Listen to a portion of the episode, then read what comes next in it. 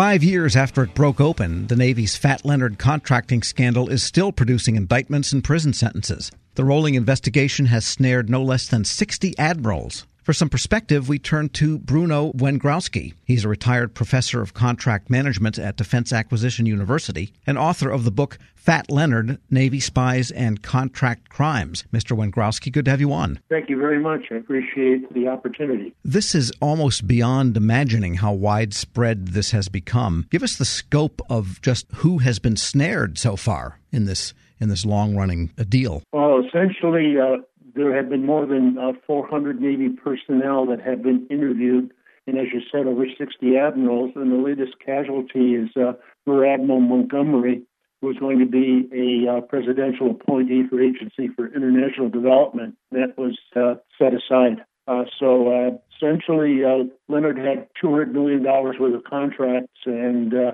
he used a wide variety of bribes and prostitutes and travel gifts and other inducements to get a lot of inside information. Yeah, and uh, I guess the fundamental question might be unanswerable, but how could so many people in one fleet, in this case the Seventh Fleet, be lured into thinking that anything they were doing in this respect was okay? Well, let me give you my, my perspective on it. Essentially, there was a retired lieutenant commander named Aruffo who was assigned to the Blue Ridge, and Leonard opened an office in uh, Yokosuka, Japan. And the Blue Ridge, by the way, was the flagship for the Seventh Fleet.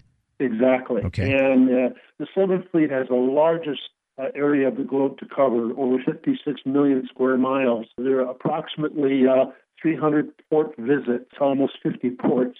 So uh, Aruffo essentially was able to establish an office in Yokosuka and being a retired Navy officer, he got access to the what they call the wardroom in the Blue Ridge. The wardroom is where the, all, all the officers convene, especially for meals and meetings. He was able to uh, get otherwise classified and secret information on ship schedules. Yeah, so we know the outlines of what happened and all of the glowing reports of, of, Fat Leonard's servicing of the ships and the overcharges. Maybe the bigger question then is nobody noticed this at Navy headquarters, at the contracting commands. I mean, how did it go on for so long, I guess is the question. A variety of trigger incidents that occurred. Uh, for example, NRCC, Naval Regional Contracting Center, was an autonomous office, and we had a counterpart office in Naples, Italy, that serviced the Sixth Fleet. And what happened was the Navy had a realignment and a reorganization, and they put the uh, Singapore office under uh, the Fleet Industrial Support Center, now called the Fleet Logistics Center in Yokosuka, Japan.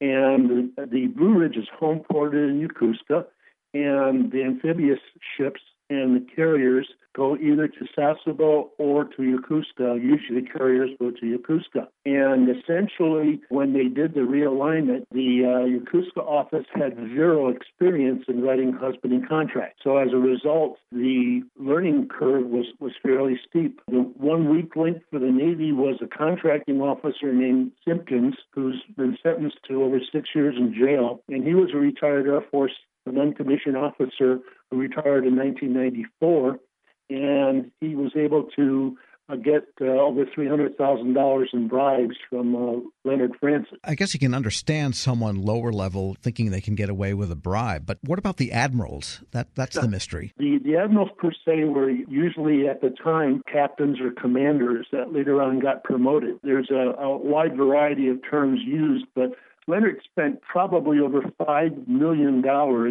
in uh, parties and orgies in order to get inside information. We're speaking with Bruno Wengrowski, retired professor of contract management at Defense Acquisition University.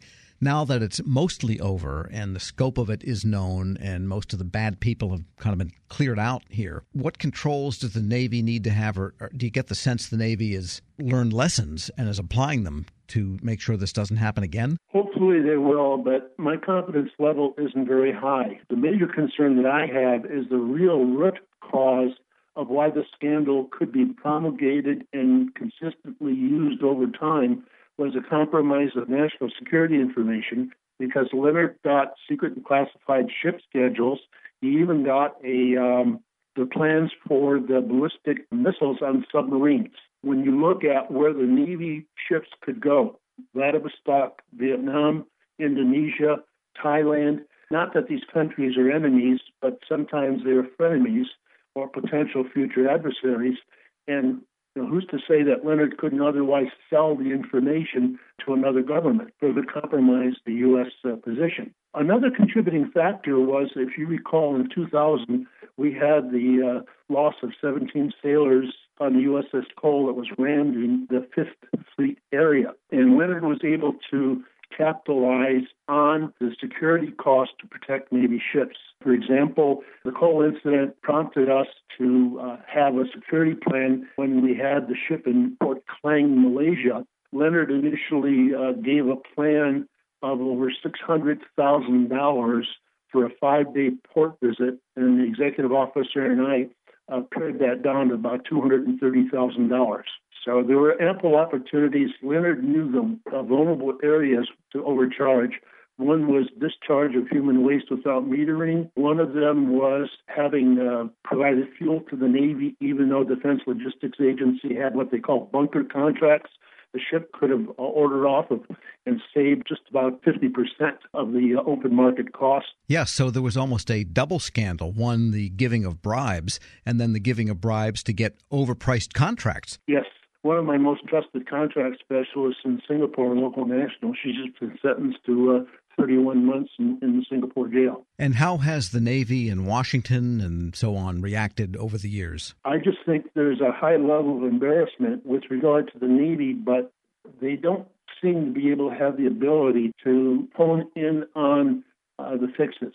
Um, I, I, really think they should reestablish the regional offices. For example, the uh, Naples office, and I worked there, there for three years in the late 70s. Uh, they put that office under Sigonella in Sicily.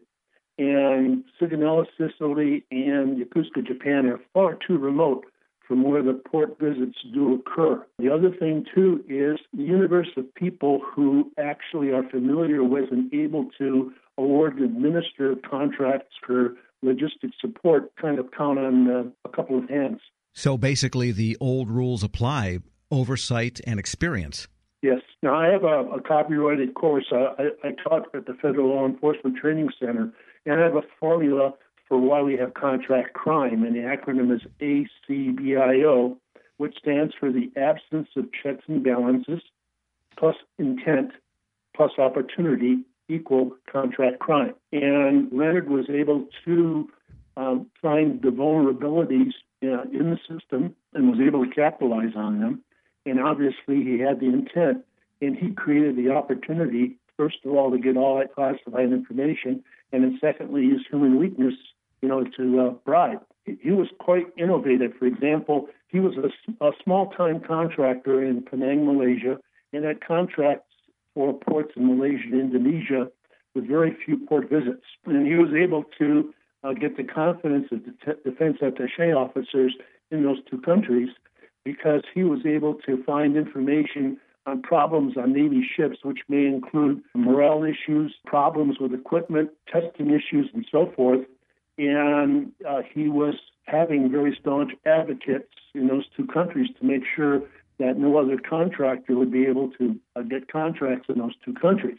Uh, when he decided to expand his empire, he smartly moved to Singapore and he was able to acquire a former British logistics ship and retrofit it. It was renamed the Glen Braveheart. When he had that ship retrofitted, he essentially made a, a nightclub out of it to include uh, nude dancers called SEALs to offer prostitute services and have gambling, and oddly enough, would accompany uh, the ships to the ports. So he played all angles.